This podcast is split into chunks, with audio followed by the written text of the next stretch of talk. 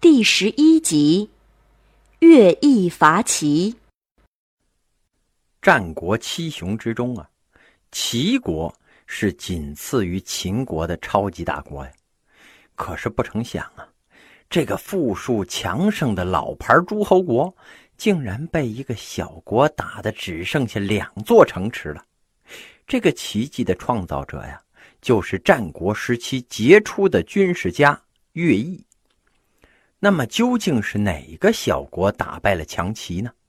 而乐毅又是用什么样的方法以弱胜强，创造了奇迹呢？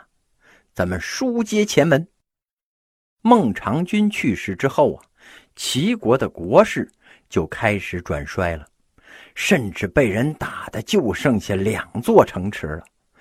那么究竟是谁这么厉害呢？是秦国还是楚国呀？都不是，把齐国打得这么惨的是历史上一直比较弱小的燕国。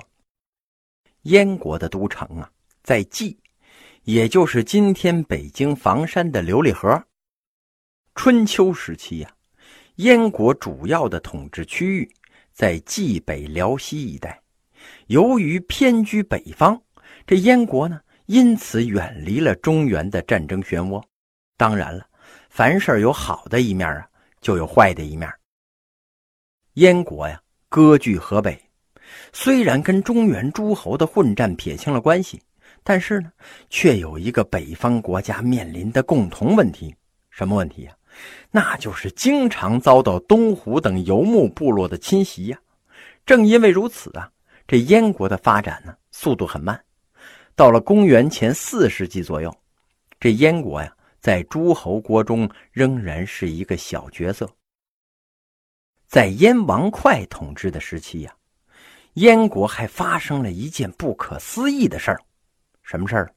这燕王哙竟然想把自己的王位让给手下的一位大臣。这事儿啊，如果发生在尧舜时代，那是很正常的。但是现在这都什么年龄了呀？这燕王哙呀！是个无能的君王，而且这燕国的国君呢，有个习惯，就是经常被纵横家当傻子骗来骗去呀。在当时啊，燕国的国相是一个叫子之的人，这位子之啊，是著名纵横家苏秦的儿女亲家，而且呢，跟苏秦的弟弟苏代那是死党。这子之啊，为了提高自己在燕国的地位。哎，跟苏代一起策划了一出纵横家忽悠诸侯王的经典剧目啊！苏代啊，当时是齐国的大臣，有这么一次啊，出使燕国的时候，他巧妙的回答了燕王哙的一个问题，正是这两句话呀，差点就导致了燕国的亡国呀！这燕王就问这个齐王这个人怎么样啊？这苏代就回答。哎呀，齐王肯定呃成不了一代霸主的，因为他对大臣不信任呐。这燕王一听这话，嗯，有道理。想干大事儿，就要相信手下能干事儿的人呢。所以呀，他很快就加强了相国子之的权力和地位，对子之是言听计从啊。哎，再后来呢，这位脑子不太好使的燕王是突发奇想。听了手下的话，把这燕王的王位呀让给了子之。手下人之所以提出这个建议啊，是认为子之肯定不敢接受王位，而燕王呢可以通过这样的谦虚礼让，获得择贤让位的好名声。可是谁也没想到啊，这子之可没有那顺的觉悟啊！国王一让位。哎，他竟然一点都不客气的接受了。子之啊，本来就是武断专横，大权一到手，那是更加的不可一世了，把一个好端端的燕国搞得是乱七八糟啊！老百姓对此是非常不满意。于是呢，这燕国人呢，那是人心浮动啊，大家都为国家的前途担心呢。这燕国的太子平是越想越不对头啊！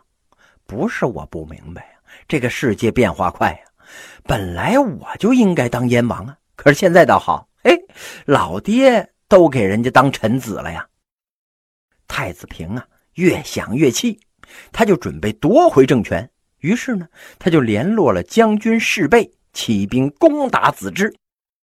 这个时候啊，燕国的国君是齐宣王，他一心想着看这燕国出大乱子呀，好坐收渔翁之利吗？他看到这太子平啊，哎，要有所行动了，就派人过来添了把柴火，表示坚决支持。可是口头上的支持，那根本就不管用啊！将军士备的军队呀，打不过子之控制的政府军，最后呢，子之把士备和太子一起就给杀了。这场大乱呢，就是燕国历史上有名的子之之乱。而做口头支持的齐宣王，趁着燕国内乱，调动了齐国兵马进攻燕地。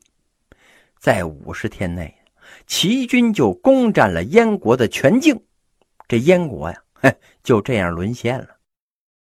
燕国沦陷之后啊，燕王哙和子之都被齐国给杀了。这个时候，有人劝齐宣王啊，哎哎，您再立一个燕国国君，然后撤兵，哎，这样燕国呢就成了咱们的附属国了呀。但是齐宣王听不进去呀。继续让齐国的军队留在了燕国境内，占领军呢，一般有个爱好，那就是胡作非为、烧杀抢掠呀。齐军呢，在燕国那也是不例外，弄得燕国的老百姓反抗非常强烈。